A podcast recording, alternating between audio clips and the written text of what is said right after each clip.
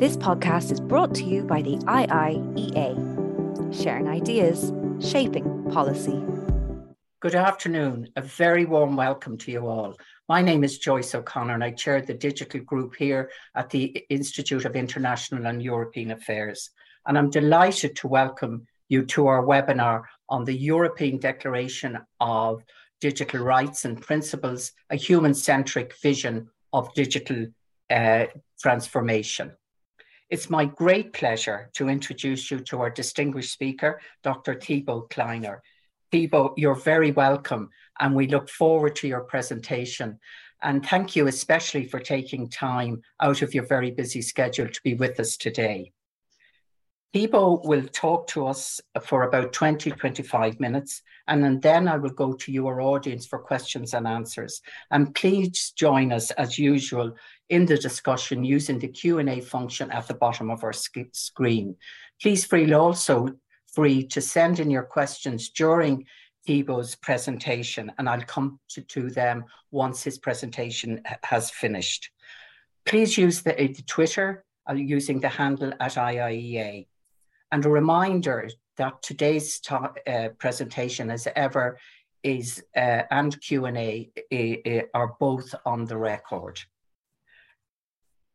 We all are, I think, fairly clear that there are two key policies that underpin and are shaping the future of all EU member states, the digital agenda and the green agenda. And fundamental and key to the implementation of these twin policy pillars, pillars of digital and sustainability is the Declaration on Digital Rights and Principles. And that these principles and rights will promote a digital transition shaped by European values. This is a set of European rights and principles that affect EU values and promote a sustainable future, as well as outlining the rights that European citizens can expect to have. The Declaration on Human Rights and Principles reflects a shared goal of a digital transformation that puts people first. The European Declaration on Digital Rights and Principles was signed in December 2022. Today, Dr. Kleiner will outline the Declaration's underpinning vision of a human centered, secure, and sustainable digital transformation in which no one is left behind. He will explain how the declaration can help to provide a framework to shape the future of EU digital policy and Europe's digital transformation. This European Declaration on Digital Rights and Principles is shaped and outlined by six themes or chapters that aim to guide policymakers, companies, especially companies in the new tech area, as well as outlining the rights of individual citizens can expect to have online. Finally, uh, Dr. Kleiner will address the, the really critical issue of putting these digital principles and rights into practice. We're really very fortunate to have Dr. Kleiner with us today, uh, an economist by training with a PhD from the London School of Economics. He is the Director for Policy Strategy and Outreach at the Directorate General for Communication Networks, Content and Technology, commonly known by all of us as DG Connect in the European Commission. He has worked in the European Commission since 2001, including in areas such as competition policy and state aid. He's also supervised internet policies relating to internet governance, cybersecurity, cloud, and data. He was head of unit in charge of network technologies such as G5 and the Internet of Things, prior to his heading up his current position in charge of strategy and coordination. Thibaut, we look forward very much to your presentation. Many thanks, uh, Joyce, for this uh, introduction. And uh, many thanks, especially for inviting me today. Uh, I think it's an in interesting topic, and I understand that also uh, President Biden is in town in Dublin. We were just discussing that, so it's, uh, I think, a, an important moment for the whole of Ireland and I think also uh, a moment where we uh, we can join uh, also forces around our common values, uh, you know, in the EU, but also with global partners. Uh, so today I had prepared a, a, few slides. Maybe we can uh, try to, to show them. Uh, and I, am happy to give you a bit of an introduction uh, on where we are with this European Declaration on Digital Rights and Principles. it's something that um, the Commission, the three institutions actually, so the Commission, the Parliament, and the Council jointly signed last December. And it's a document that we hope uh, will be uh, guiding our activities in the digital remit for many years to come.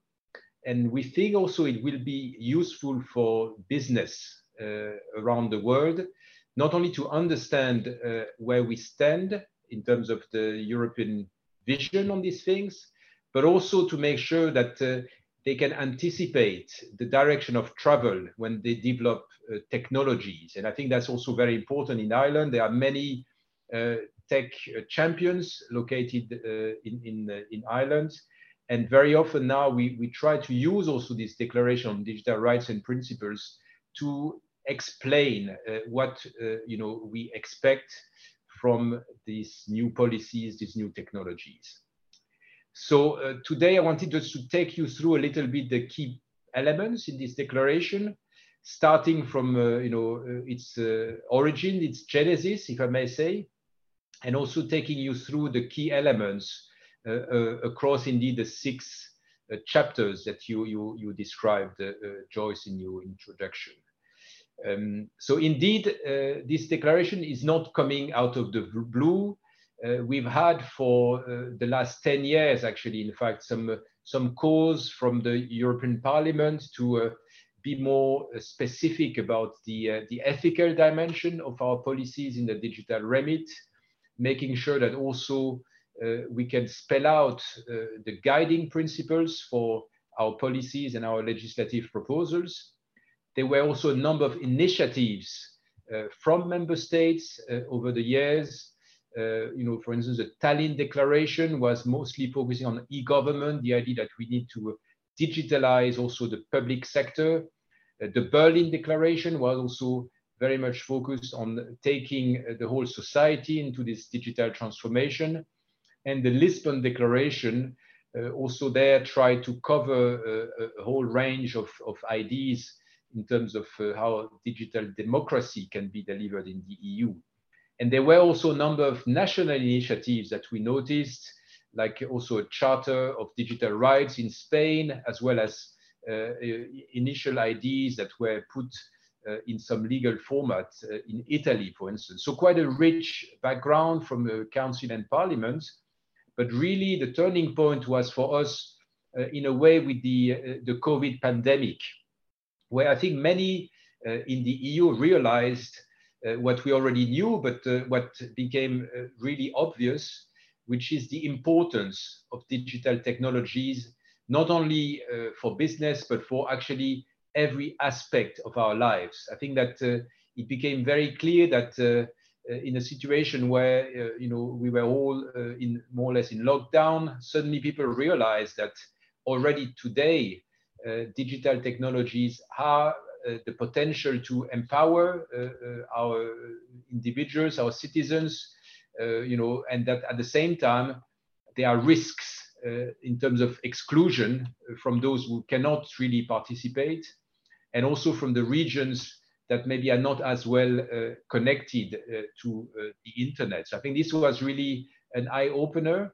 And for the Commission, the opportunity to also take a stronger stance, saying that uh, now is also the time for the EU to explain what we stand for, what is really our vision for this digital transformation, and what also maybe differentiates us from the approach that uh, is followed in the United States, where maybe uh, it is left to large platforms to uh, organize principles and um, rules for the digital remit, or other models like in, in, China, for instance, where the state is really at, at, the core and, and controlling everything. We feel that there is a third way, a, a middle ground, so to say, and that very much uh, fulfills the, the, European approach.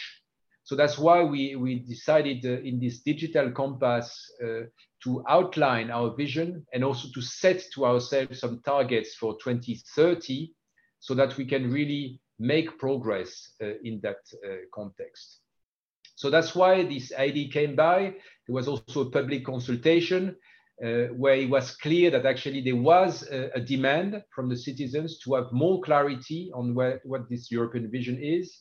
And we also had even a Eurobarometer survey really of uh, uh, all uh, sorts of citizens, not only in the Brussels bubble, but across the EU that showed really expectations about uh, also like cybersecurity, you know, protection of children, important elements that therefore we decided to integrate. So in the next slide, just to, to um, flash out uh, what this declaration is about, really, uh, it's, it's about basically the EU vision for the digital transformation. It's about making sure that uh, we can spell it out in simple terms beyond the, the rich legislative agenda that we've pursued the last 10 years. And it was very important for us to make it clear that it's something that is shared at all levels. So really between the three European institutions, representing really uh, the you know the, all citizens, all the uh, 27 member states, but also making sure that through this uh, declaration we also commit to a, a, series of elements, principles that we want to deliver also to our people. So the declaration really outlines these uh, digital rights and principles, and it make it makes it clear that uh, we promote a human-centered a secure and sustainable digital environment where really no one is left behind. And it's really reflecting what is at the heart of uh, what the EU is about. The declaration is organized around six chapters that uh, each one of them looks at a specific area uh, of the, uh, uh, you know, the, the digital transformation.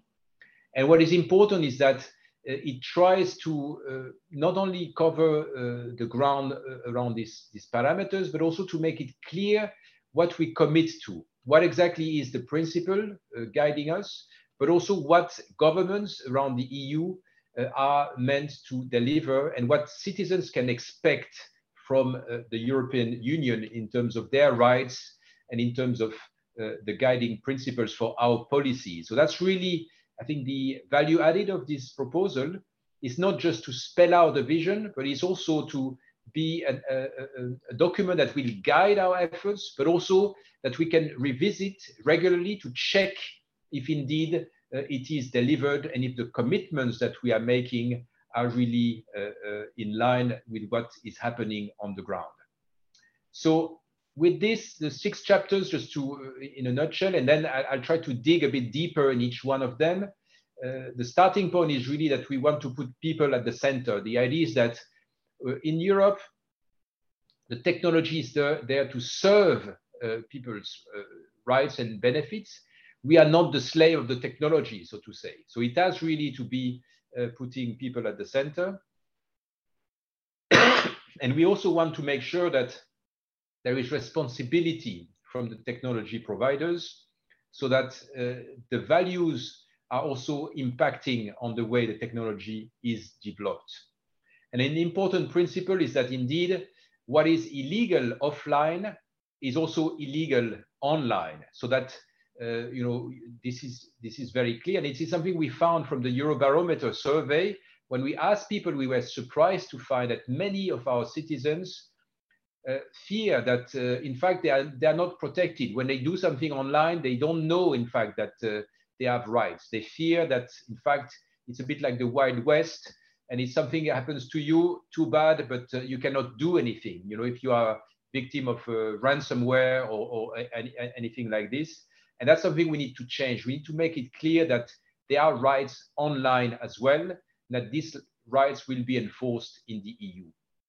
Very important that we have uh, elements around solidarity and inclusion. This is core to uh, our model in the EU of uh, welfare states, and that's something also that is important online. The third chapter is about freedom of choice. so that's really the idea that again, uh, the, the, online environment is also about uh, freedom. It's not something where you should feel that uh, you are dehumanized and that the technology takes over, but on the contrary, uh, where you can fulfill your expectations in terms of freedom of speech, but also in terms of knowing what is happening with the technology.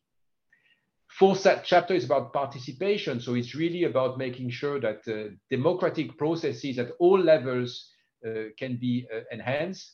It's about very much also how AI, artificial intelligence, is used and how we make sure that individuals have control on their data and on how the technology impacts their life, including, for instance, uh, in the labor market. The fifth chapter was very important because this was a finding also from our consultation this uh, idea that you know safety and security uh, is something that we need to enhance and to make clear to people because they don't always feel uh, that uh, they are protected. This is the case in the EU. There are lots of uh, laws that actually are in place, but we need to publicize it. And especially, we wanted to make it clear that children must be protected online.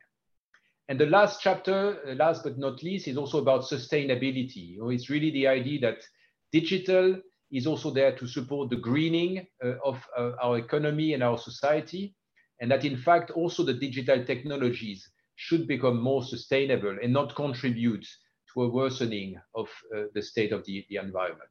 So with these six chapters, we, we, we are covering the ground, we believe, of all the areas that are relevant for the digital transformation. But we think also that it is a simple enough message that people can just read it and we even have now produced a, a children version uh, of this declaration so that also at school people can uh, use it uh, and also be educated about uh, you know this digital transformation and make it something that is really integral uh, in their understanding of the digital uh, life. So now, if you agree, I wanted just to take you through a bit more details quickly so that I can also answer any questions you may have. So if we go uh, uh, back to indeed uh, the digital compass for 2030, I just wanted to flag that this declaration really is a companion with a, a broader uh, ambition that we've expressed, which is that we need to also gain leadership in terms of the technologies, and we need to make sure that uh, the EU is becoming as much as possible uh, in charge of its own destiny, in fact, of this digital transformation, so what we did is that we set these targets for 2030 in four areas that we call the four cardinal points of our compass, and where we believe that uh, there are symptoms of how we should you know, become as good as possible uh, to make this digital transformation a success for everyone. So the first point is that we want the skills to be there for everyone. We want all the people basically to have basic digital skills so that they can be included also uh, in the digital transformation. And we want, and this is critical for our competitiveness, to have more ICT specialists, 20 million by 2030, with more women actually working in this area. Second cardinal points, we want to improve the digital infrastructures across the EU. So really a key uh, commitment, and this is something that you will find also in the declaration, is connectivity for everyone. We want to make sure that everyone in the EU has access to broadband and high-speed internet because this is a critical point to be involved in this digital transformation. But we also want to make sure that we are covering the ground in terms of essential elements like semiconductors, like edge cloud and data, or quantum computing, which are really the technologies of the future. Because if we are not in the lead, we may miss out also there and not be able to deliver this uh, vision in our declaration. Uh, this will only be possible if we shape the technologies, and that's something we want to do by 2030. Very important also, we want to make sure that everybody participates. We want to make sure that businesses are transformed through these digital uh, opportunities. And we want to make sure that the government as well is, sorry, digitalized and takes really uh, opportunities from things like digital identity. We have made some proposals there, but also to deliver key public services also online to everyone in the EU.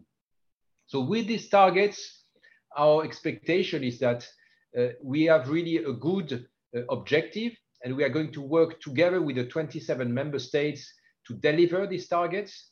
And this is going to be a collective effort, you know, not one member state can do it alone. This is something that we want to do together. And this is what brings us back to the, the declaration that is really the companion for these uh, targets. We want to make sure that they are instrumental to really these key principles and these key uh, digital rights. So in the next slide, uh, again, going through it. So this declaration is about concrete commitments. It's also meant to be a reference framework uh, for people and uh, for guidance for policymakers, but also for businesses and public administration. For instance, you know, there is a lot about at the moment, you know, this uh, development around virtual realities. And we think that using this declaration is, is very important because business can understand what for us in the EU will be also the building blocks in terms of what we expect from things like the, the metaverse, for instance. Same thing about uh, artificial intelligence. We are developing legislation, but we want to make sure that beyond the legislation, there are these principles that can guide uh, our future understanding and that can also, in simple terms, explain to citizens what they ought to express and uh, expect uh, from companies, but also from their governments. Very important, we also want to make sure that this is not just about the EU, but it's about actually the whole world. This declaration is based on universal human rights, and we want to make sure that we can actually promote these six pillars with our international partners and convince them that they should embrace the same ideas as we have developed in the EU and embrace also uh, our legislative approach so that they can protect uh, their citizens and make sure that it is a positive transformation, not something that will alienate uh, populations around the globe. Next slide, just to now take you through the various chapters. So indeed, the first chapter is about this idea that technology should serve and benefit all people, as I was saying a bit earlier, and that uh, EU law and uh, uh, fundamental rights must be respected online as well as offline. This is really important because we want to make sure that we have no ambiguity on these elements that are essential. The second chapter is very important because it's about really solidarity and inclusion and something where we need to invest more. You know, there are many people still in the EU that are not using these technologies. They are worried or they are uh, not educated enough. We want to make sure that everybody has uh, uh access to connectivity, has access to digital skills, but also we want to make sure that the technology is also about fair and just working conditions. That was an important point we discussed, notably with the European Parliament, that was adding these elements also in the negotiations of the declaration so that it's very clear that uh, technology is not there to uh, control only, but is there actually to improve working conditions. And here uh, also uh, public services online is something that we wanted to emphasize. It echoes what I was just saying about our digital compass, but we wanted to make sure that in the Declaration on Digital Rights and Principles, it is very clear that digital public services is something for everyone in the EU. Next slide. So two more chapters to zoom in. The first one on freedom of choice is very much about how we interact with the technology. And the idea is really that the technology is there to help us. It is not there to control us or to fool us, so to say, because these days, you know, with the uh, AI, artificial intelligence, is becoming so powerful that sometimes you don't even know if you are uh, talking to a robot or to a real person. And that's something we should know. Same thing, you know, if uh, AI is used uh, in the uh, uh, work environment, you know, we want to make sure that it's not impacting on recruitment decisions without this to be transparent. So we want there to make sure that the digital environment is fair, but also that it is protecting users' rights and consumers in a way that is transparent and where really uh, we know what the technology is doing. We want, therefore, the digital transformation to be a positive story in the EU, not this dystopian uh, future that we may see in, uh, on TVs uh, in some uh, uh, series and shows. Uh, on terms of participation, this is about democracy online to a large extent. You know, we know that more and more the digital area has an impact on our democracy, on our, on our, on our debate, and on the way people get news and information. So we want to make sure that there is really clarity on the, uh, the public debate uh, and that again, democratic participation is enhanced and not that we have disinformation uh, somehow uh, you know, misrepresenting reality and creating more problems than helping democracy. This is something that we emphasize also in terms of media ownership, for instance. And we want to make sure that online platforms have also some responsibilities in that context. Uh, and this is really something very much we have underlined in recent proposals from the uh, um, European Media Freedom Act to also our uh, legislation on online platforms. Next slide. On the last two chapters, so first safety and security. So this was really something that we wanted to emphasize very much because it was the feedback we got from citizens. They are worried sometimes. and we wanted to make sure that it's not only about personal data, it's also about safe and secure digital technologies, products, and services that we want to have in the EU, with especially uh, the idea that children and young people who are more vulnerable should benefit from specific protection uh, online. So that's a commitment that we are making in the EU, and we want to make sure that people feel that uh, you know they can count not only on our legislative framework, but also on new solutions uh, for safety and security. And uh, you will see that next week, actually, the Commission is going to do uh, another proposal to enhance our cybersecurity in the 27 member states. The last chapter on, on sustainability is something that we wanted really to also include in our declaration, just to make sure that uh, uh, the negative possible impact uh, of also this digital transformation are properly accounted for, and that we can also make sure that um, it's a positive story at the end of the day. We know that uh, digital technologies can really improve the situation. They can limit the use of natural resources, the use of electricity in buildings and across the board. There are essential elements for renewable technologies to be uh, implemented, but we also want to make sure that they do not impact negatively on the environment. So just to conclude uh, with the, the final slide, uh, I wanted really to emphasize that this uh, declaration on digital rights and principles is something that is not as such new in terms of creating new rights.